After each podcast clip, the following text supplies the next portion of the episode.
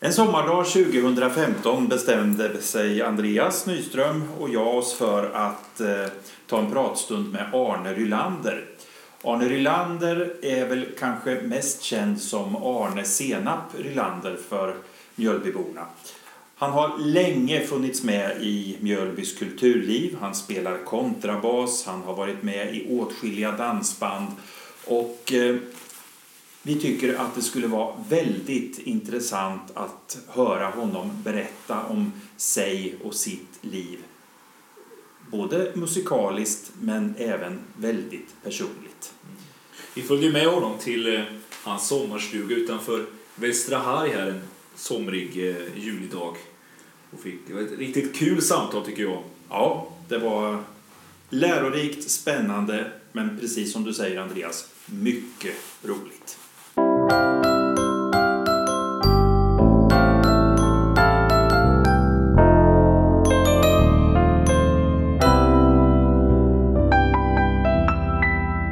Det, det är fantastiskt när ni är här.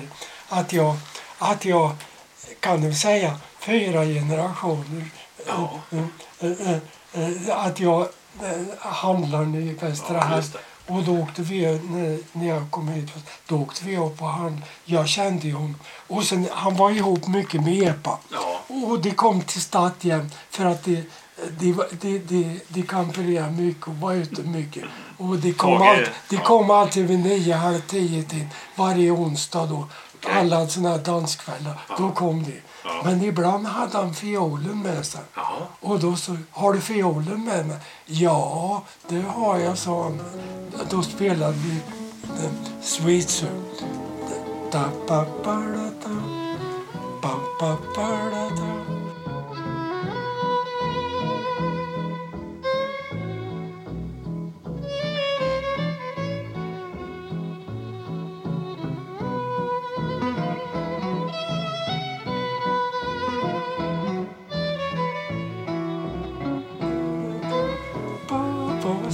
Det var så Sweet Soul, Jaha. en gammal evig Ja, ja. Da, da, di, Den spelar han? Ja, ja, ja. I G-dur. Jaha, det var den han kunde. Nej, det var, men vi kunde, han kunde, han kunde det, det, det andra.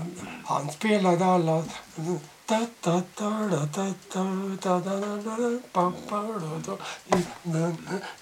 Jag tror han hade, han hade väl spelat dan, dansmusik som ung ja, i Linköping. Ja, tror jag. han hade ju spelat mm. på restaurang på Frimis. Mm. Eh, det, det, var ju fantastiskt. Han kunde. Han kunde sen, sen, sen spelade han cello klassiskt också. Ja, ja. Eh. ja det var fantastiskt. Ja. Och nu, nu tänker jag, din farsa, han, han spelar inget. Nej, det var fotboll. Men så har musiken kommit in i, i, i blodet igen. Alltså. Mm. Ja. Ja, det är- det är Vi- jätteroligt. Vi ska ju fika. Nu ska vi ta lite kaffe. Ja, ja. Ja, men du föddes väl 1928 i Håksta? Är det inte sant? Det är sant det. Ja. Och det, det, det var i en stuga där de kallade Blacka. Den Ja. ligger inte så långt ifrån en plats som heter Krackstad där. Ja, just det. Och, det, och sen det kommer en kåk där på Gär. Det, och nu är den ju renoverad. Men då var den väldigt förfallen.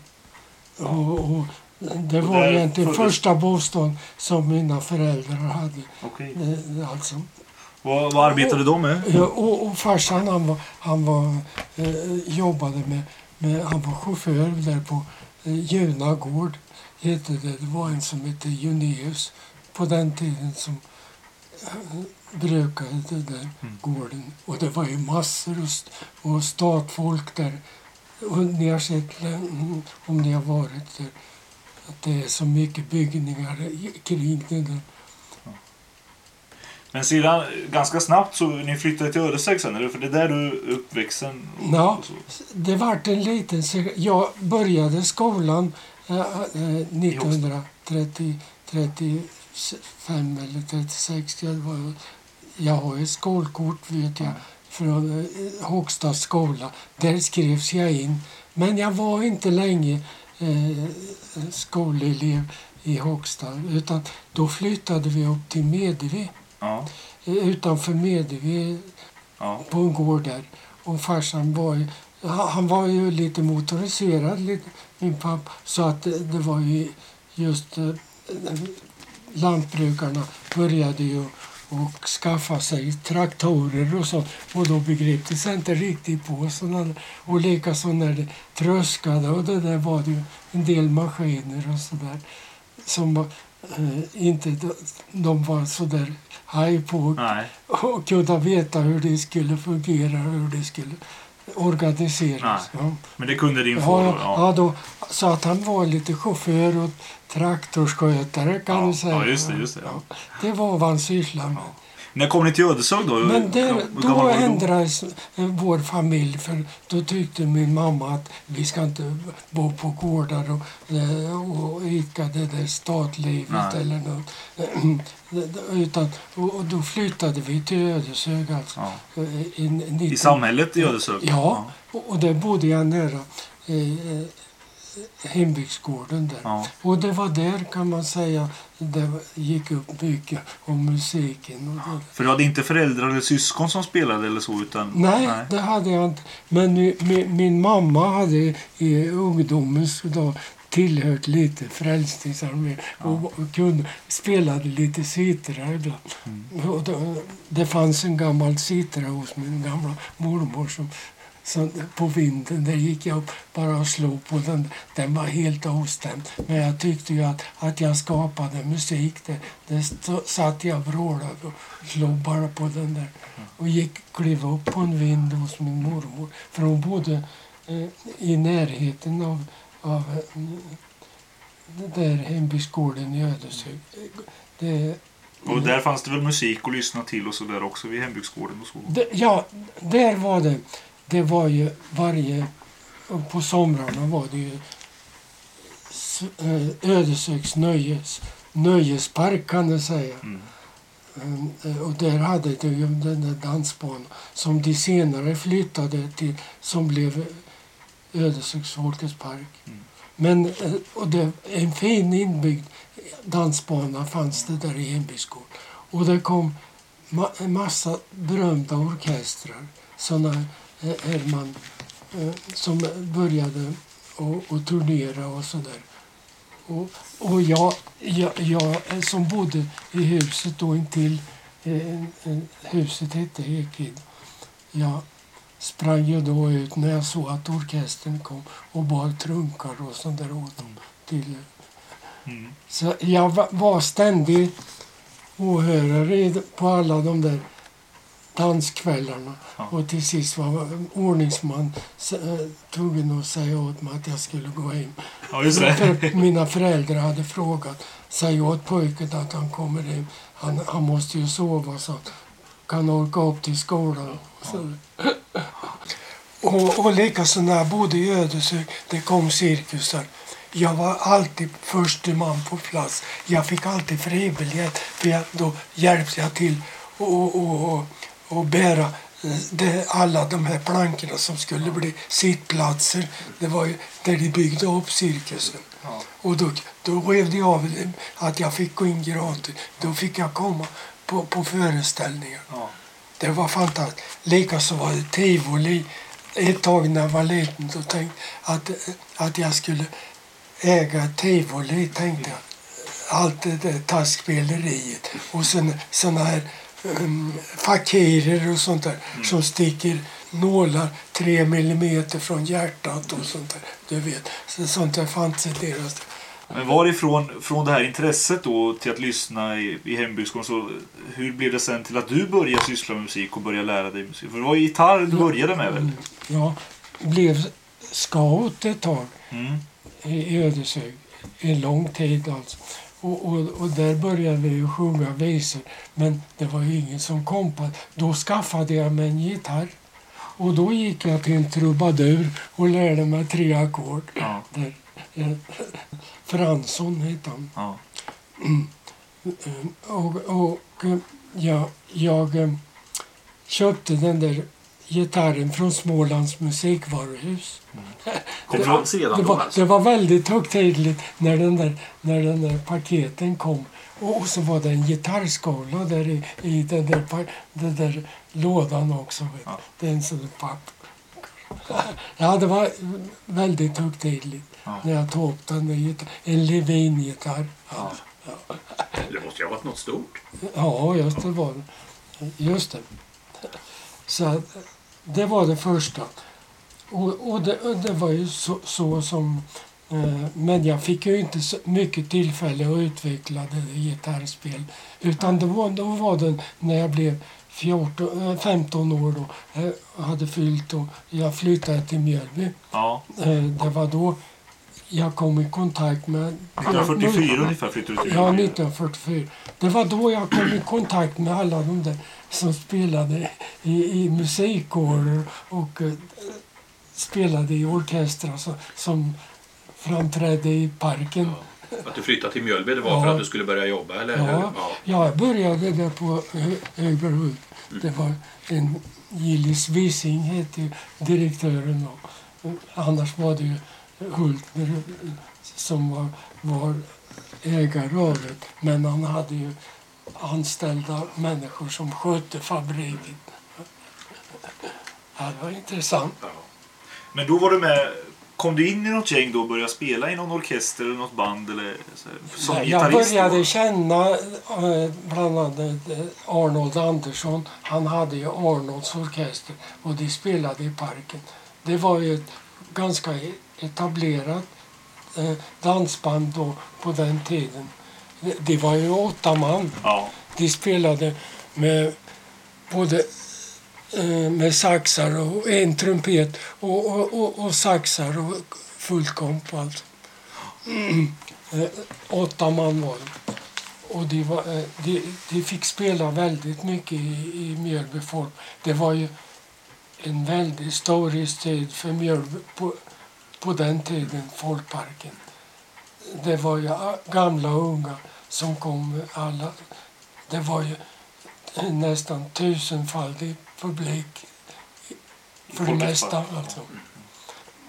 Och, inte minst artistuppträdandena nere, nere. Ja, så var det. Det var, det var intressant. Det var en intressant Men jag kom ju inte med i den där orkestern för de tyckte jag var ju mycket för dålig på det. Det dröjde ett par år. Men sen det gick till 1946 ner till- fram till nå- 1947. Ja, men innan så träffade jag den där musikern. Och där i orkestern var det ju alltså Nils-Erik Svensson som de kallade Korven. Och som sedan jag fått bära med mig det där namnet Senap. ja, just det. Kan du inte berätta den historien? Jo, jo, det var så. Du kallas ju Senap. Ja, ju... ja, det var i den där Arnolds orkester var det en, en mycket bra saxofonist. Men han spelade även dragspel. Och, och ofta blev det ju så när, eh, när inte det där, den där orkestern hade något, några engagemang. Och det, då var det, frågade de ofta om han var ledig och sådär. Om han inte ville spela på men, eh, jag ska fylla år och det där. Och, eller jag ska gifta bort min dotter och eh, skulle ni inte vilja spela? Och då, då kom jag med på gitarr där och Ja. kompade honom. Och- Och Han då- hette Korven, kallades för Ja, Korven. då var det korven och senap. Så, Ja, just det. Ja. ja, just det. det och då började jag att lära mig mycket mer. Började studera harmoniken på gitarren lite mer alltså. Och jag kunde till slut spela i vilken tonart som helst. Ja. Men sen, som jag tror många, de flesta Mjölbybor och andra musiker känner igen dig som basist. 47 köpte du din första Ja. kontrabas. Ja. Varför bytte du då från gitarr till bas? Ja, det var så att eh, då, då stod Arnolds orkester utan basist. Och då så, föreslog de att ja, skaffar du en bas så får du vara med och lira i bandet. Och det gjorde jag då. Eh, jag, jag köpte en bas på avbetalning för 535 kronor. Ja. Har du kvar den idag? Nej, nej. han eh, finns inte kvar. Men i alla fall, och, och, och sen började åtminstone, jag kunde ju inga noter. Nej. Jag kunde inga no, no, eh, Jag visste ju inte vad, vad, tonerna hette på notsystem. Eh, Basklav och det där var tvungen att lära mig. Um, och det, som autodidakt så fick jag, jag skaffade ju, eh, kan ni säga, det var Tor Gedevis. Jag kan visa. Ja. Och den där började jag lite på egen hand alltså och, och, och, och, och kämpa med. Alltså. Hur gammal var det här under den här tiden? 16, då, Du då är var jag 16 år. sju- sju- 16, 17, ja, om du är 28 till 40, 47 Mm. kan du räkna ut. Och, Ja, just det. Ja. Ja, det var fantastiskt. Och då satte jag igång i den där. Och då- jag fick lite anvisningar. Det var en... Eh, det fanns ju basister i stan. Men den här Arnolds orkester, den, lades ner efter en tid och sen, senare gick, spelade ni några år? Eller, Ja. med? Se- Sedan medverkade den där orkestern ända till framåt eh, f- 50-talets Ja. slut. Och Ja. jag nästan var jag med i den orkestern. Och jag hade ju lite vikariat ibland och var med andra orkestrar. Bland annat eh, trädgårdsmästare Bengt Palmqvist var ju en fantastisk människa som spelade piano. Och då frågade han mig ofta om jag ville följa med honom ut och spela på eh, bröllop. För han var mycket eh, uppskattad av, av eh, Östgötaslättens bönder och när de skulle gifta bort sina eh, söner och döttrar och så. Så då, då spe, åkte vi ut på piano och kontrabas bara. Spelade på. Vil- Vilken typ av musik var det på den här? Var det valser eller var det jazz? Eller var det inte så här? Ja, han, han var ju fantastisk. Han, han hade ett oerhört gehörsinne. Han kunde alla såna här evergreenspel, till och med förspelen till, till dem kunde, kunde han om man tänker. Mm, Och jag hade ju, det jag spelade det var väl kanske långt ifrån vad det borde göra. Det det kanske, men idag är det ju skalmetoden i improvisation kan du säga och det stämmer ändå kanske ibland. Men, men det var ju inte alls något basspel som var någon högre kvalitet. Men, Men det var eh, uppskattat. mycket uppskattat. Och jag, jag lärde mig i alla fall en grundackord och grund, sådär. Det utvecklade i örat i alla fall att vara med honom. Och han, han, han tyckte väldigt mycket om att ha med mig faktiskt. Men, men, han, men sedan kom ju den där perioden efter 50 då. Och då började eh, Arne Bergling flyttade ju till Mjölby. Ja. Och då, Men här hade du också börjat ta lite baslektioner också va? Ja, Himmer Sjöblom och Ja, just det. det. Det började med då på 50-talet. Ja. Det var först då egentligen. Göte Och- Malmberg. Ja, Göte Malmberg, han spelade ju med Arnolds orkester. Han var saxofon och spelade fiol även med musiksällskapet. Och då tyckte han ju han att det borde nog, eh, vara med i musiksällskapet och det där och eh, försöka preparera och kunde bli medlem. Så 19, eh, där, eh, i, i 50-talet början så gick jag till Sjöblom. Ja, eh, och, och varje lördag, jag hade slutat på Hultners, gick jag dit klockan två då. Och då det var fantastiskt. Och sen kom jag med eh, och fick spela med Åke Wiggerins pappa. Han, hans pappa var ju kontrabasist. Och i Mjölby musiksällskap spelar du ju fortfarande. Ja, det är lustigt. Jag har varit medlem i alla fall sedan 1953 Ja. i, i Mjölby musiksällskap. Och vi skriver nu 2005. Det är ofattbart alltså. Jag tänkte på det när du började då i musiksällskapet. Det var ju en helt annan musikform. Det var ju den klassiska musiken. Ja, Jämfört med den här lite mer fria dansbands och evergreens-musiken. Ja, var det ja. inte svårt? ja, ja. Jo, visst. Det var ju, det var ju fantastiskt att spela en Haydn-symfoni. De, de var ganska djärva och gav sig på fantastiska eh, grejer och, och spelade ouvertyrer och allt möjligt. Men var det inte svårt att hänga med? Jo, visst, visst var det, det var ju fantastiskt svårt. jag, jag begrep ju inte hur man, man kunde, kunde vara med. Men eh, hur det var så... Det, det, det var väldigt lärorikt. Och det, Ja, man lär sig av att ja, spela. Ja, just det. Det är, får man komma, det, det, det, det är så, jag tror metod, metoderna nu för tiden, det är nog perfekt att man får komma in och spela med, med grupper tidigt. Än, än att bara sitta ensam Och öva, och öva. På det viset var det, var det att, att, att eh, dansmusikerna, de fick, man behövde inte vara så, så bra musikant, men man fick vara med i alla fall. Ja, det här med notläsning är ju också ett kapitel för sig. Ja, visst, att läsa noter. ja, visst det här med indelning och, och likaså eh, om eh, olika tonarter och det där. Mm. Att hitta på instrumentet. Det har ju alltid varit ett Men du har jobbat väldigt mycket själv. Ja, jag har jobbat mycket med sånt där själv. Och jag gör det än. Mm. Alltså. Men sen kom ju Arne Berling till Mjölby. Det var du inne på förut här. Ja. Och eh, startade en kvintett, va? Eller? Ja, där du var... ja, jajamän. Ja. Eh, Men, men först var det en kvartett. Jag kom med eh, tidigare eh, när han bodde i Linköping. Ja. Så kom jag med Arne Berling. Så då var vi fyra man. Och vi hade ju fantastiskt mycket spelningar.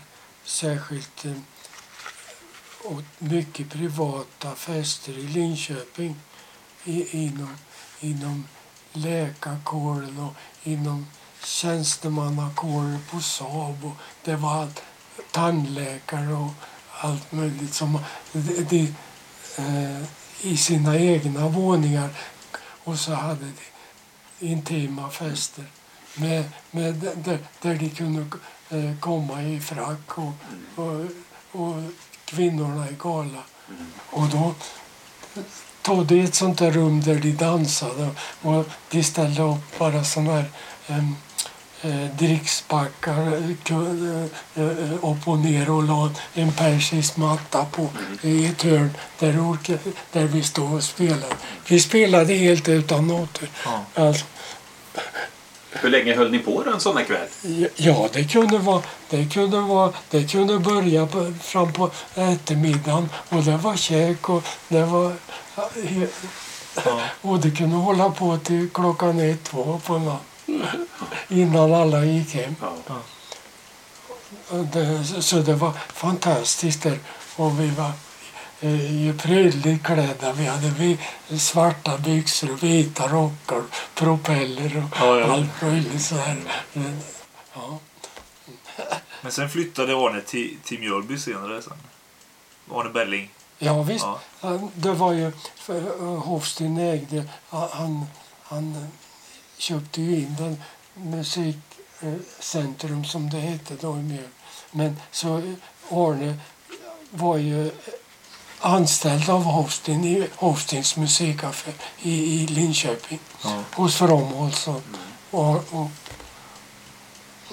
och Muffen som de kallar den. Ja. Ja, visst.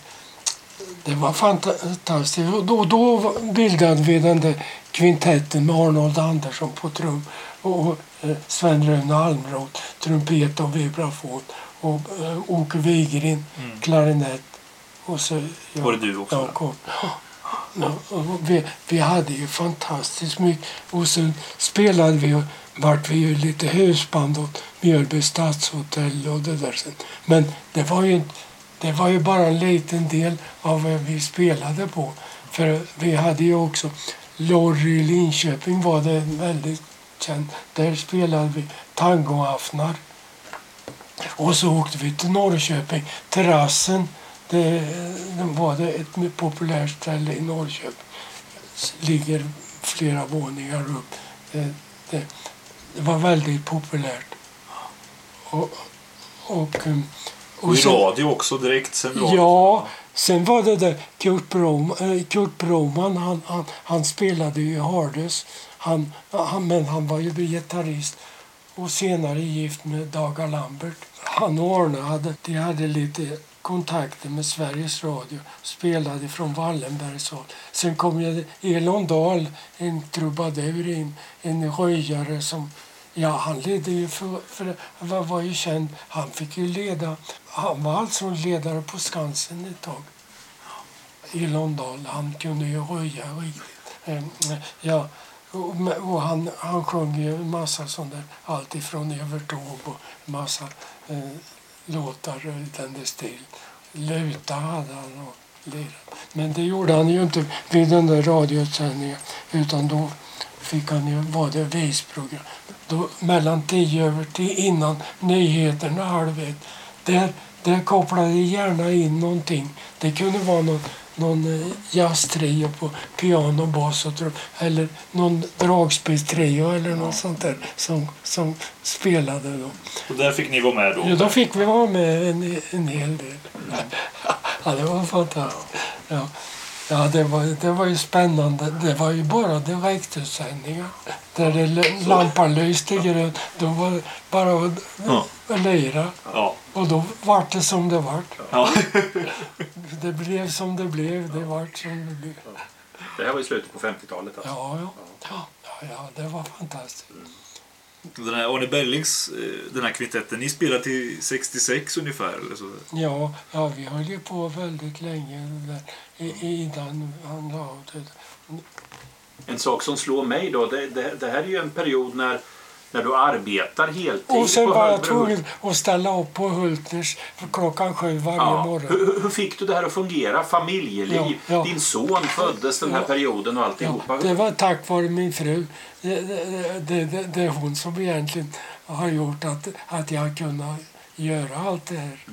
För jag, jag menar, det var ju inte lite spelningar. Nej, nej det, det, det är Ingrids förtjänst alltså. Och en snäll kvinna som eh, jag mötte alltså nere i, i Ydre.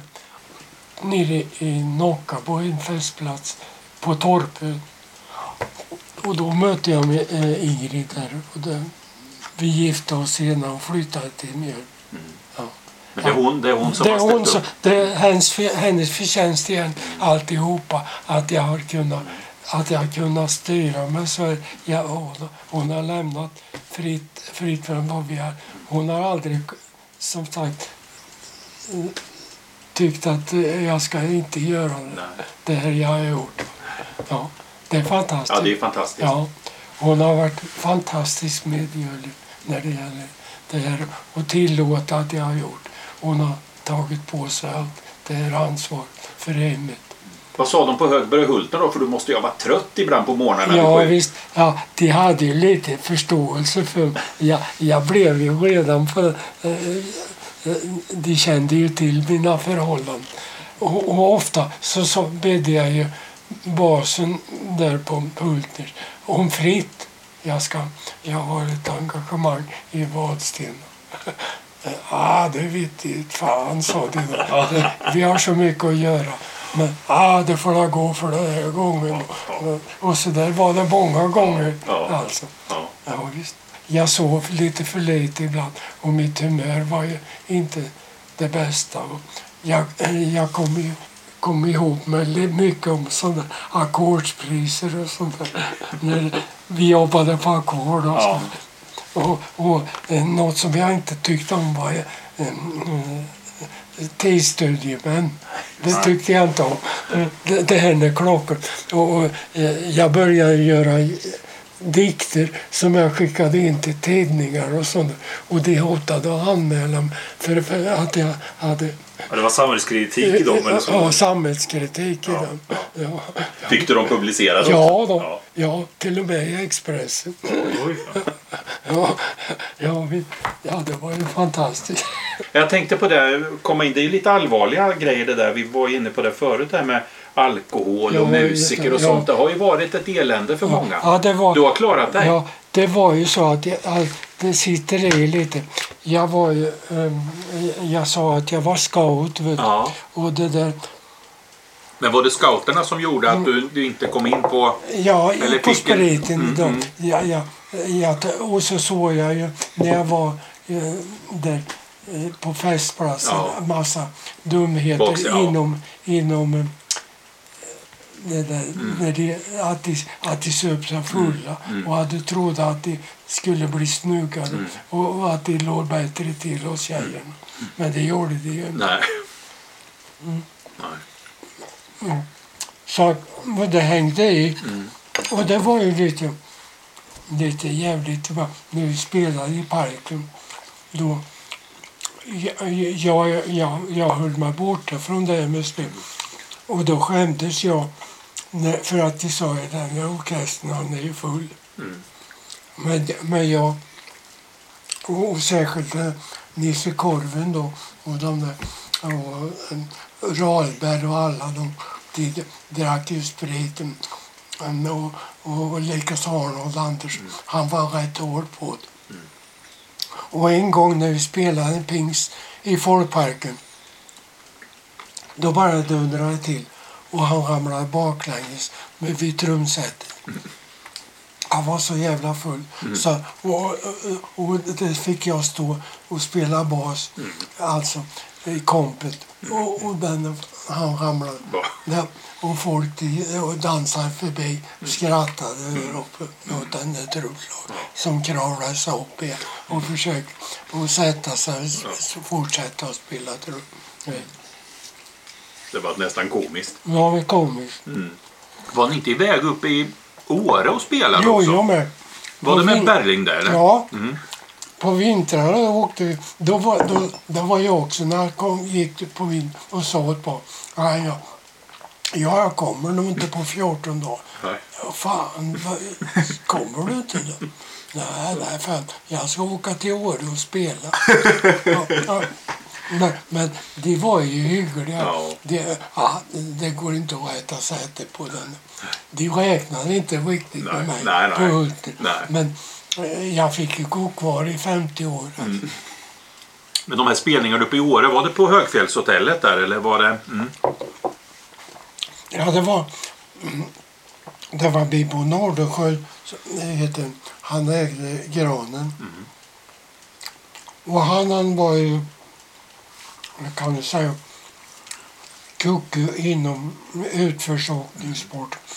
Han var med i styrelsen för, för, inom utförsåkning. Och där var, var nästan världseliten på vintrarna och tränade. Det som eh, och, och. Och det var fantastiskt. Och- jag, jag, jag satt ju och åt, åt tillsammans med Sam.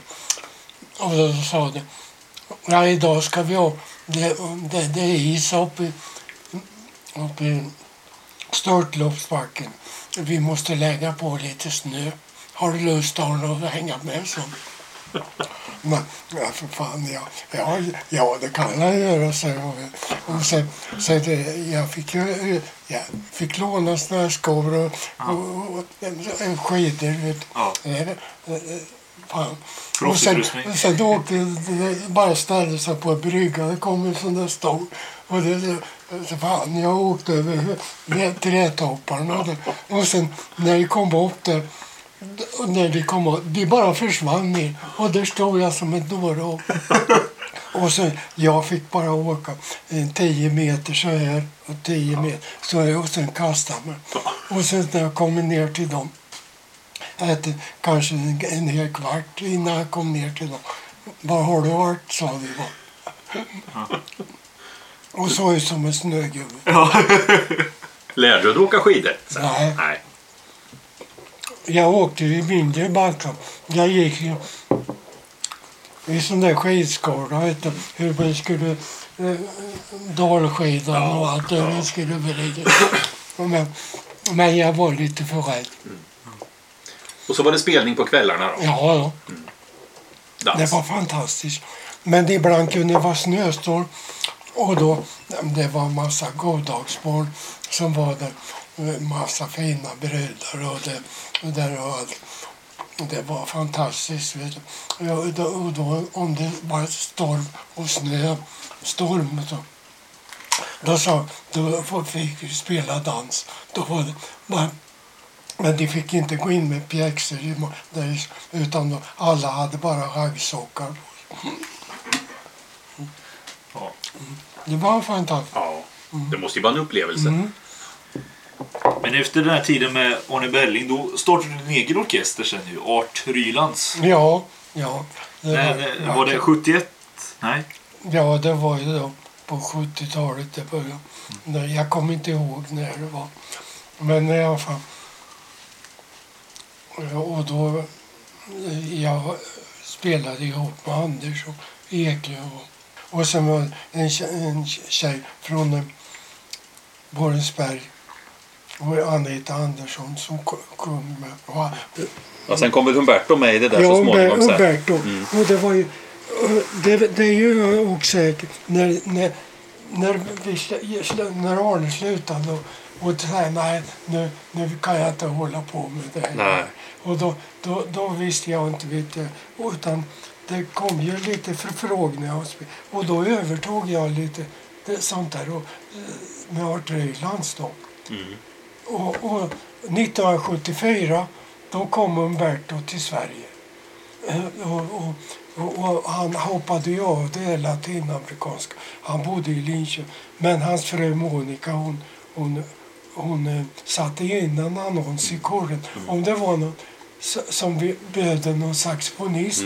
Och då åkte Anders och jag, där, det, det var först Anders, ja. Anders och jag in till Linköping. Och lyssna på honom. Och han, kunde, och, han, hade, han hade ju inget jobb. Inte, och ingen i Linköping kände. Nej. Nej, det var först senare.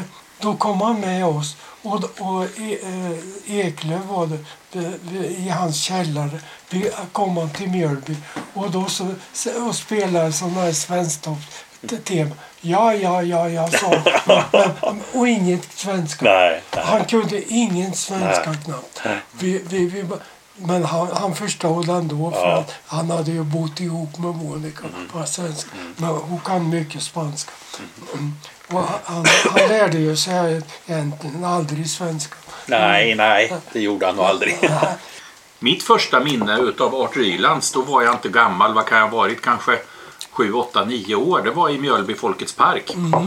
Och då var det på somrarna fanns det någonting som hette trivselkvällar.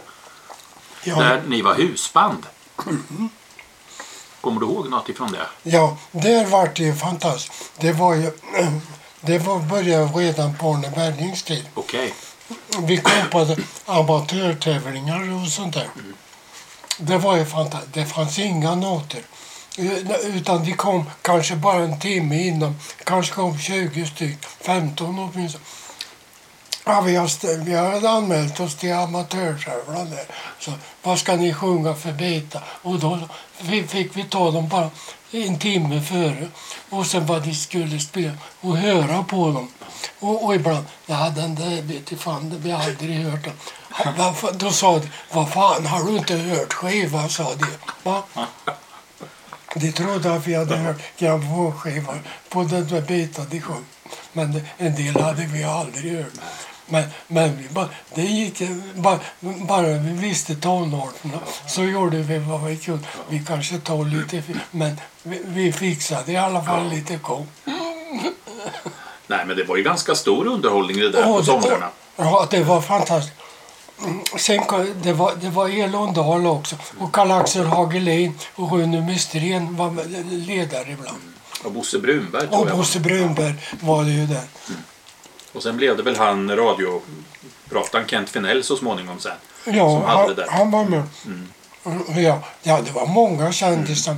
Ehm, Det kunde komma 2000 bara en vardagskväll och höra på det.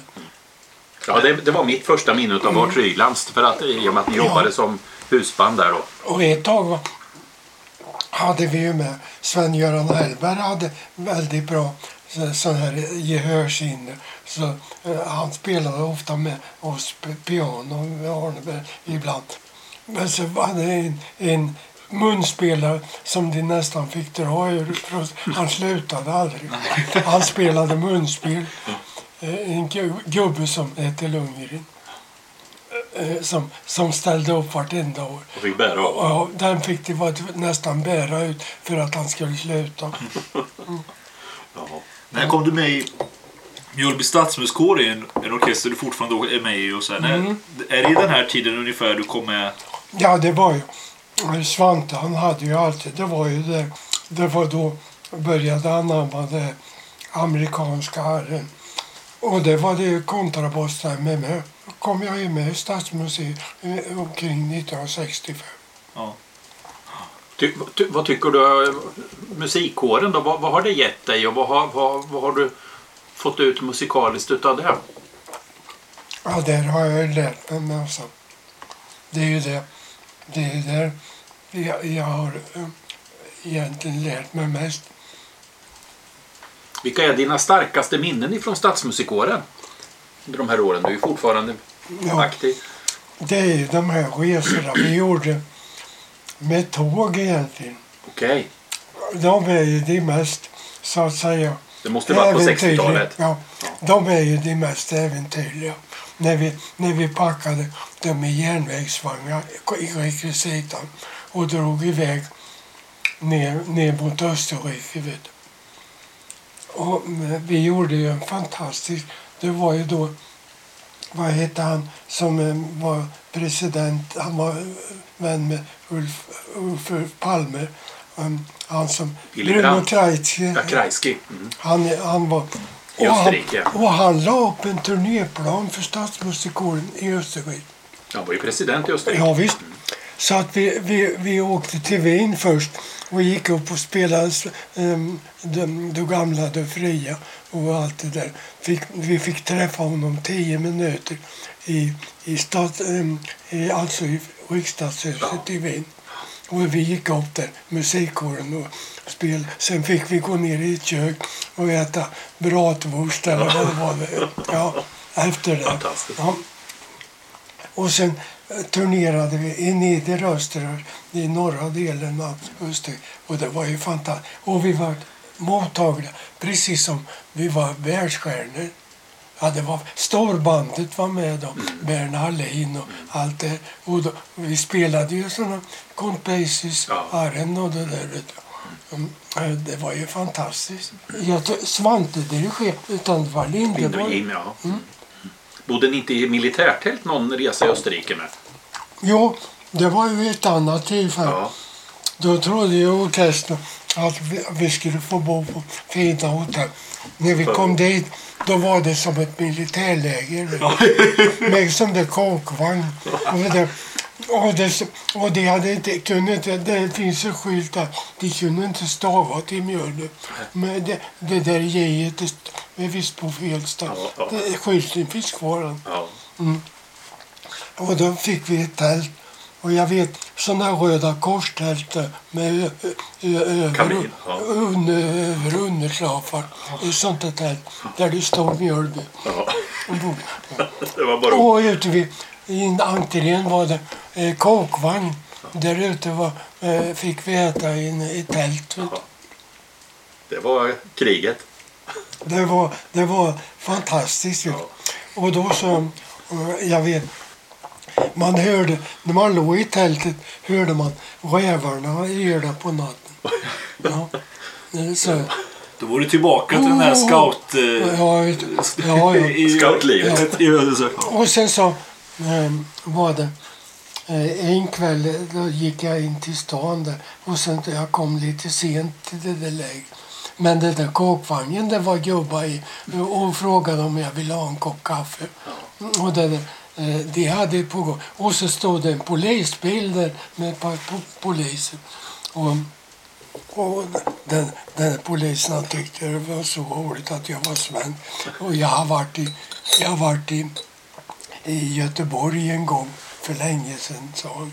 Ja, det, vi, det måste vi skåla på. Och då sa ja, skål, men jag undrar. Och då sa han åt den, eh, vi måste, och då sa han åt den där gubben som skötte den där vagnen. Han- hade ju för fan eh, en rock och det hade han. Och sen lite kaffe i. Ja, Prosit. Det stod jag skålade med polisen. Det. Det just. stod Och polis. han var i tjänst. Ja, vi, det tyckte han var jättetrevligt. Det är. Ja, det var ju fantastiskt. Ja. Krade är ju också ett sånt där ställe Stadsmusikåren har varit ganska många gånger och tävlat. Ja, ja Vad det, tycker du om det?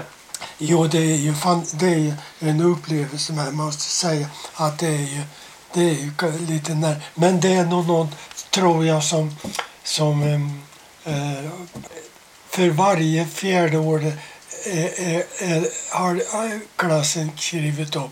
Så att det, på den tiden, det, i de där klasserna som vi ställde upp då, det finns ingen möjlighet idag. Det är så häpnadsväckande när man kommer dit och hör andra orkestrar. Det, det kliver upp som det var då en annan, en amerikansk orkester, man, en, en dirigenter i vit kostym och, och, och det var eh, basister. Det var sju tjejer med, i, i blå, blåa kostymer och, och, och men vi, det lyckades ju en gång. Och det fick väl, eh, orkestern var mycket populär bland människor där nere. För att det, det är ju så att svenskar har ju alltid av holländare varit eh, älskade för att mm, eh, vi hjälpte ju dem en gång, Hollandshjälpen, för länge sedan när Holland håller på att svämma över. Va? Mm. Men holländska orkestrar är något oerhört själva. Det var, jag har ju varit med med Hjertén musiksällskapet har vi också besökt allt som det är med och, och vi besökte en, en musikskola där, där eh, ett rum bara det står nästan tio harpor bara. Jag hade tio elever bara på harpa. Ja, ja. Det är fantastiskt. Ja, ja och, och, och, och, och en scen var det där. Och eftersom då på dagarna kunde komma killar i, i, i mörk kostym och, och, och fluga och spela Chopin. Direktutsändning. Det, det var, kunde vara radioutsändning från musikskolan och föräldrarna kom och lyssnade på sina elever. Det, unga elever som spelade piano och skulle spela det där piano. Mm. Jo, jo, det var... Men Art Ryland, så vi går tillbaka dit lite. Ja. Nu, nu är också ett ganska uppskattat program har jag fått, fått berättat för mig och läst om. Med Skånska Lasses dotter Margit väl? Ja, Stora ja, Sverige-turnén det var ju så. Bosse Brönberg som... Ja, det var, hon... hon, hon eh, det började ju bli när han... Eh, vad heter han som, som har gjort det där nöjeslexikonet? Han Myggan. Myggan Eriksson, ja. Ehm, Han, han, han har gjort det där nöjeslexikon. Och han har skrivit böcker om gamla sådana här komiker för, alltså som förr i tiden. Som sjöng, som sjöng till Lasse och alla möjliga sådana här typer. Allt, som eh, gjorde sådana här visor. Och det var ju enormt. Men nu var det så att Myggan Eriksson, han höll ju på att skriva mycket. Den, den är nöj, på Nöjesöster. Och jag, jag har fått den där boken av jag lärde känna Myggan Eriksson. Och vi, blev bjudna till Immigrantmuseet i Växjö. Och det var på sånt där, där de samlade upp eh, en massa bondkomiker och hade en föreställning. Och vi fick åka ner, Anders Nilsson och jag och Bosse Brunberg och Margit Lamm på stora scenen i Göteborg och, och Skansen också. Och Rolf Larsson var med oss, han pianisten. Det var ju, han var i han var med när vi var i Stockholm. Då var det, eh, han var med och kompade ett helt program egentligen. Vi kompade en del annat. Bland annat han, vad heter han som eh, var Så ska det låta. Han, han, hans farsa John Harrison. John Harrison. John Harrison. Han sjöng Åh du Cecilia, du är min lilja, sjöng han. Ja, jag vet, visst. Han var med på Skansen. Och sen var det en sån där di- dialog om, om eh, lanthandlaren. Lanthandlaren kallar det där alltså, det blir en, de bara kommer in och lånar cykelpumpen och sånt där. Och det, ja, allt blir liggandes i hyllor. Han körde ju någon sån monolog som det heter. Mm. Ja, det där eh, Uno, Uno Myggason, han, han förde fram det där att det inte bara var skit det de gjorde. Nej. För det var det ju inte Nej. eh, på ett vis, men, men eh, i vår, det är ju inte så mycket, utan det var ju texterna som folk fäste sig vid. Då kände de igen sig själva, människor, i de där texterna. Och apropå texter, du skriver ju en del. Ja, ja, det händer. Det har ju hänt alltså. Ja, du har till och med fått utgivna diktsamlingar. Ja, ja, ja, det har jag. Men jag, jag är medlem egentligen i Göteborgs skrivarklubb. Men jag har, och, och där hade ju hänt att varje jag fått någon dikt införd i deras antologi. Ju. Nu har jag inte någon sån antologi här. Men Ro- Rolf Nilsson har ju under senare tid han tyckt att han har tagit in så mycket i sin dator. Ja, just det. Och, och det är ju så att han vill ju att jag ska ge ut allt mina samlade. Egentligen, är si- Men är den här utgiven? Nej, Nej, nej, det finns det- inget. nej, nej. Nej, det är inte utgivet. Nej. Utan, men det finns bra. Det, det, det behöver eh, mycket korrigera. Det är ju så, jag har ju en blå bil. Ja. Fört mig genom årens vägar. Tankar fladdrar under färd. Upplevt bilder. Vet ej milens antal. Som kontrabasen har färdats. Skogar, slätter och berg passeras. Parkerat vid hotell och kulturhus. Gårdar där högtidsdagar firas. Dansbanor där glada fröjdas. Vid kyrkor nära granstenar. Under sol och månar. Väder och vindar växlat.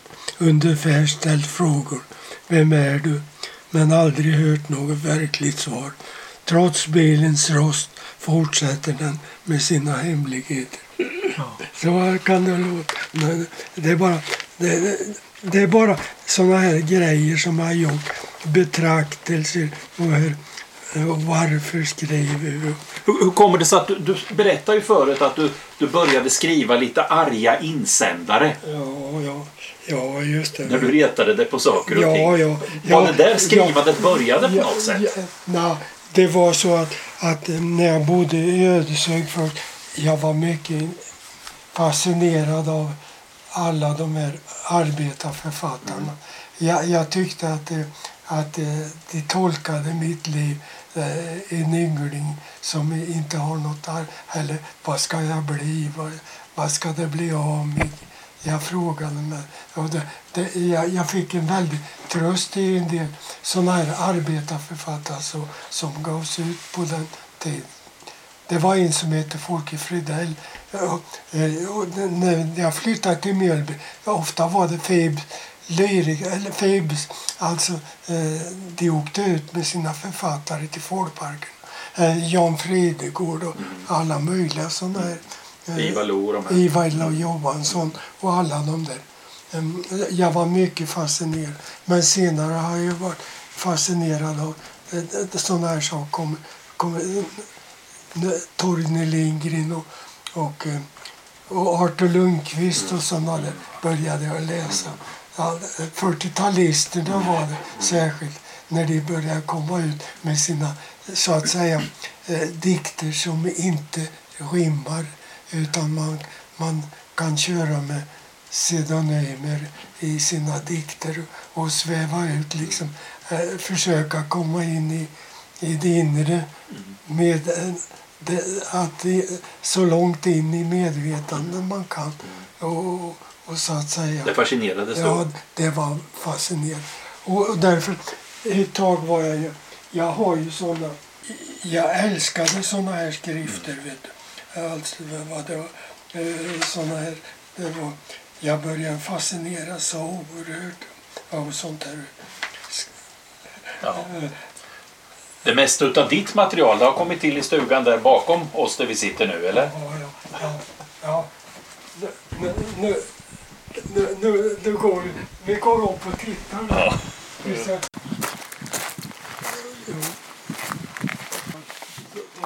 Här, här var det. Titta här alltså. Här, Här har det kommit till. här, här är mycket.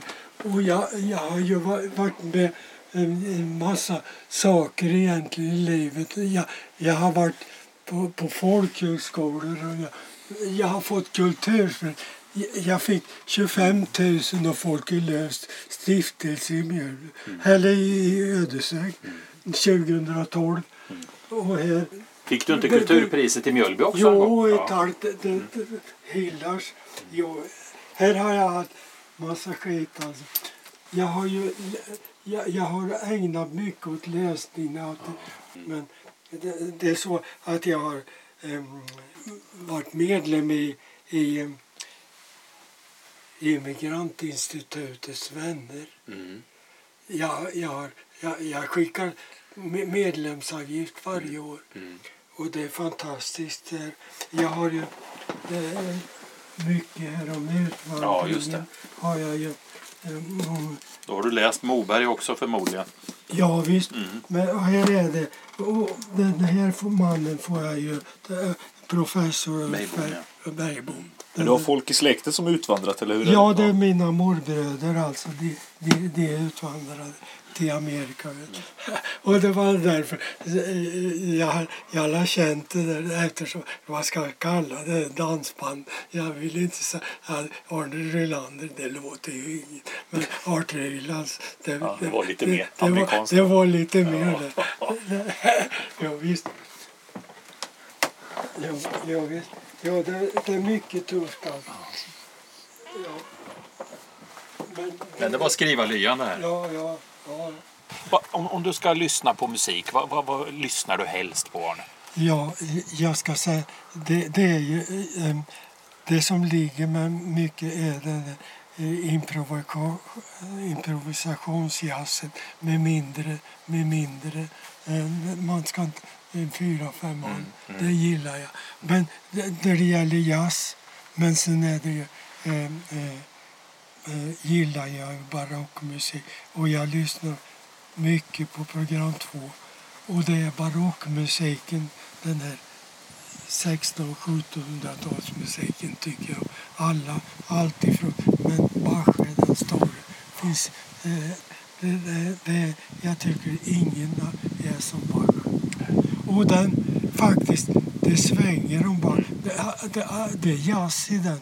Det är det var en riktig jazzmusik. Man, man kan ju inte fatta att, att en människa kan hinna med så mycket under sin levnad. Och det är likadant. Jag har ju, Mozart har jag också beundrat. Jag har ju varit i Salzburg och jag har hört det där dödsmässan och hört en sån där katolsk mässa. Jag är välsignad av påven i Salzburg. Det var en Käring som var med. Det var, jag var med Jonas präst och de, de hade en resa och vi åkte till Salzburg. Och så var det där. Men då kom vi, där, vi, vi vart hedersgäst och fick sitta närmast. Det var ju sådana där som körde med. Det var en fem, sex, om inte sju. Så åtta nästan präst. De styrde det, det, det. Och sen var det en orkester och kör på en 60 man som sjö- äh, äh, dödsmässa. Den där Mozarts Requiem. Ja, men så var det där de kunde gå fram, de som var katolik, och bli välsignade. Och då var det den där er kärring som var med sällskap fram. Jag tyckte hon var så ensam, så jag hängde med. Men en en kristen får, en får ju inte eh, göra något. något då får en bara visst lägga eh, handen på hjärtat lite och så la, han handen på huvudet. Så Men- du är välsignad av påven. Ja, Tack för en jättetrevlig pratstund. ja.